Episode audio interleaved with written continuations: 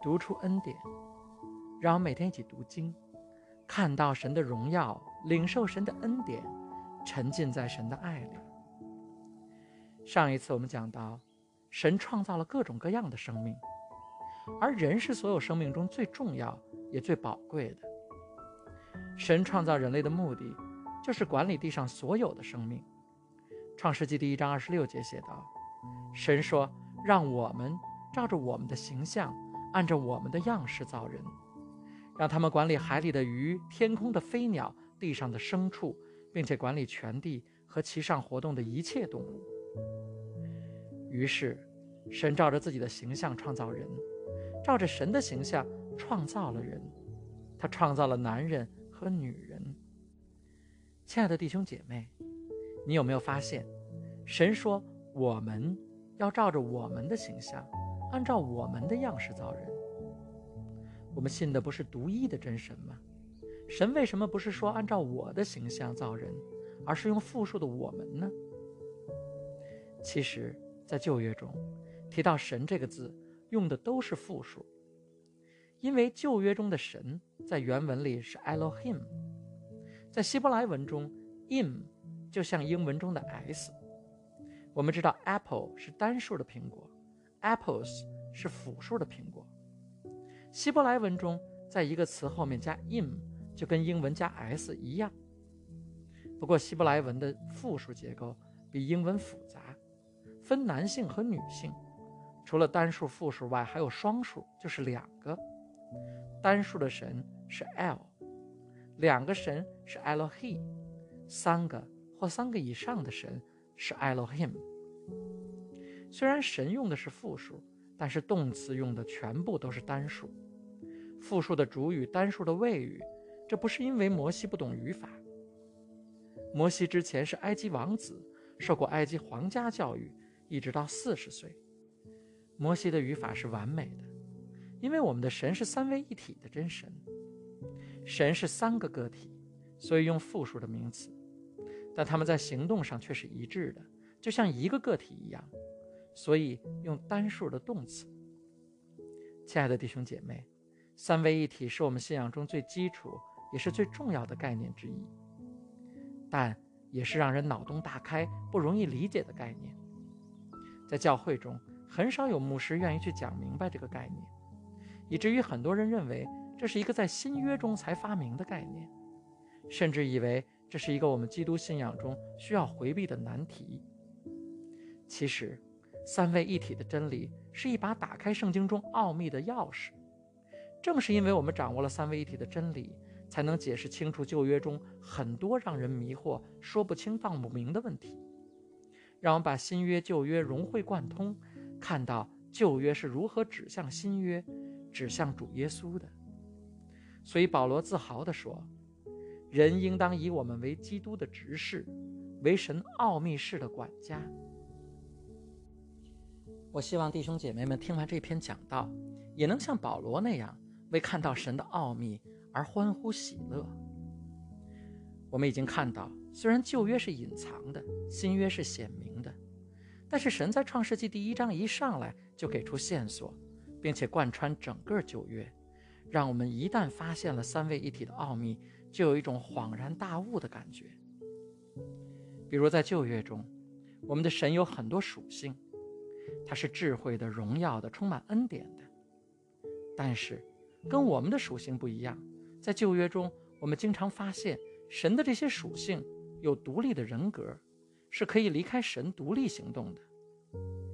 就拿神的智慧来说吧，箴言讲神用他的智慧创造了宇宙，这说明智慧是神的一个属性。但箴言又把智慧当成是一个独立的人。箴言第八章写道，神的智慧不是在呼唤吗？悟性不是在呐喊吗？他在路边高处站立，他在十字街头停留，在城门旁，在入口处大喊，世人啊，我呼唤你们，我向全人类大声呼吁。同样的事情也发生在神的荣耀上。以西结书中描写，神的荣耀有人的形象，坐在被火焰包裹的宝座上。还有神的话语，神可以用他的话语跟人说话，但是神的话语经常会成为一个离开神独自行动的个体。难道神的智慧、神的荣耀、神的话语都变成了一个个独立的神吗？肯定不是。犹太人的先知们坚信他们的神是独一的真神。摩西在《申命记》六章四节写道：以色列呀，你要听，耶和华我们的神是独一的主。不过这个独一并不是我们所理解的单独一个的独一。创世纪二章二十四节说，人要离开父母与妻子联合，二人成为一体。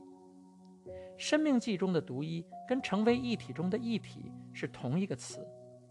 夫妻成为一体，并不是说夫妻成为了一个个体，而是说夫妻要成为一个和谐的整体。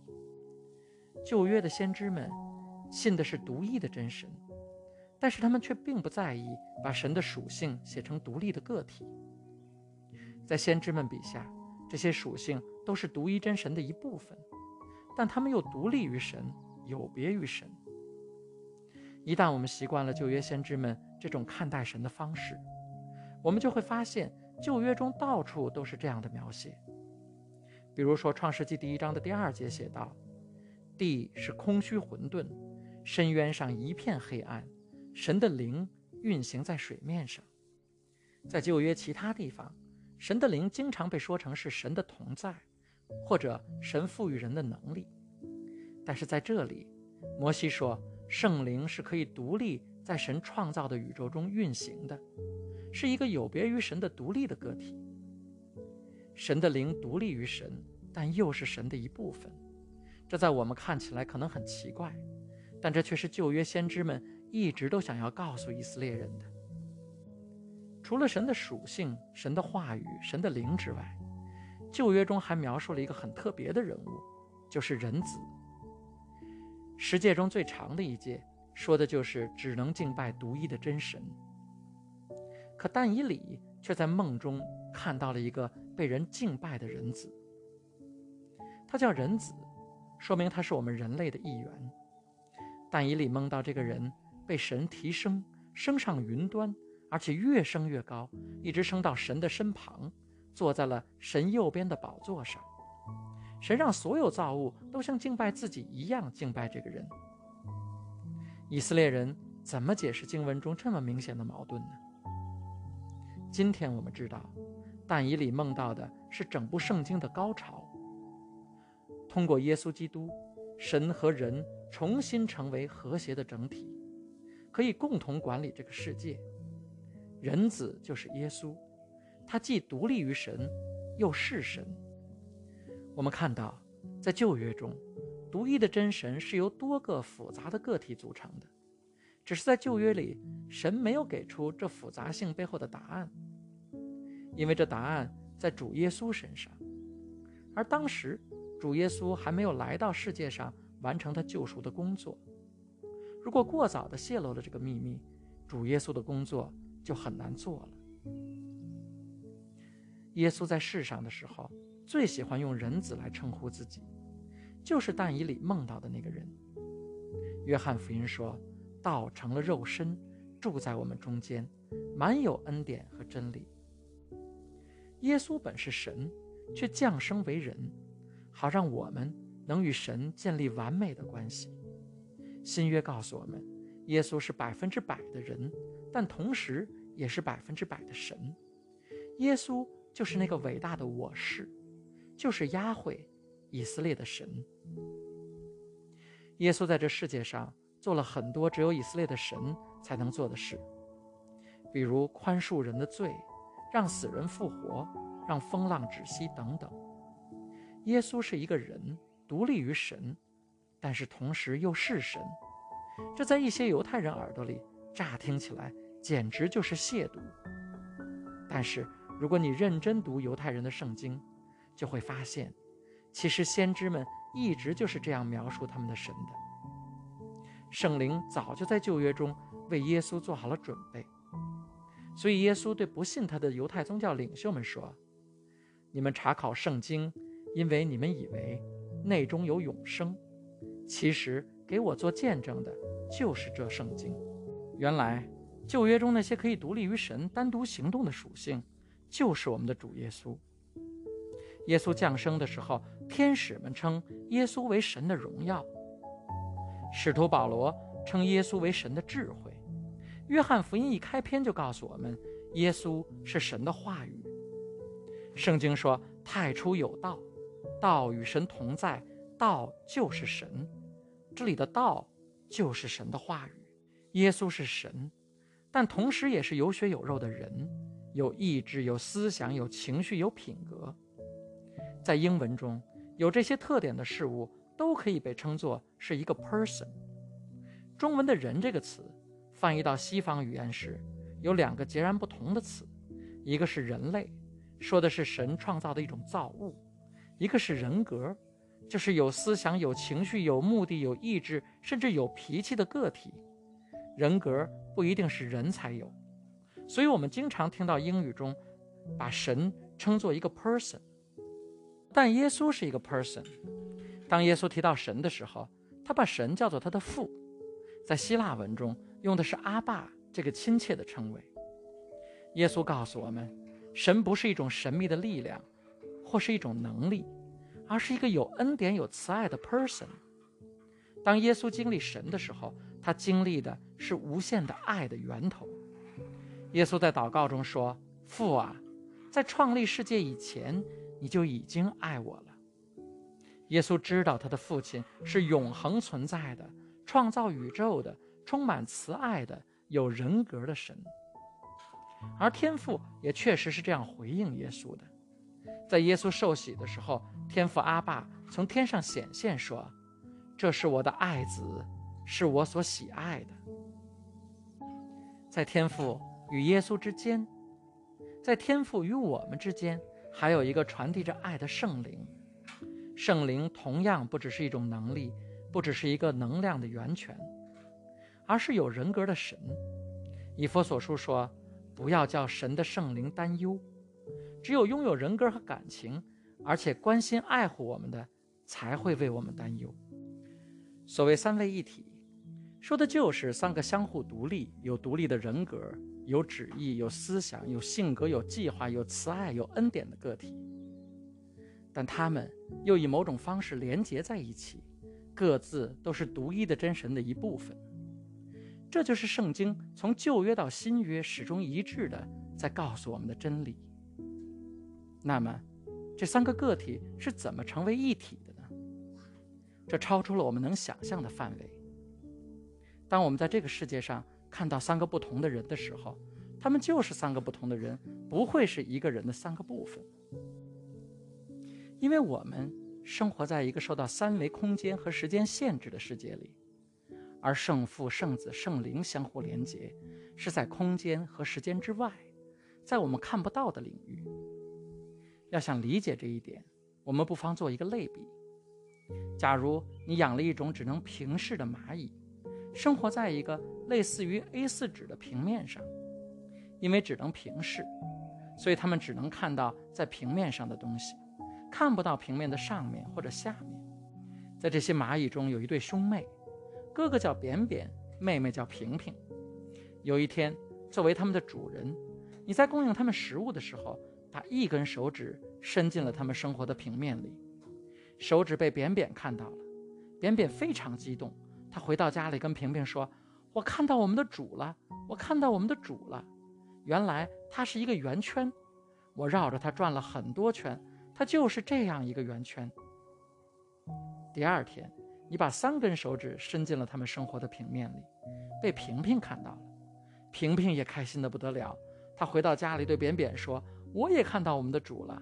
不过扁扁，你上次弄错了，我们的主不是一个圆圈，其实是三个圆圈，我这次仔仔细细地认真看了很长时间。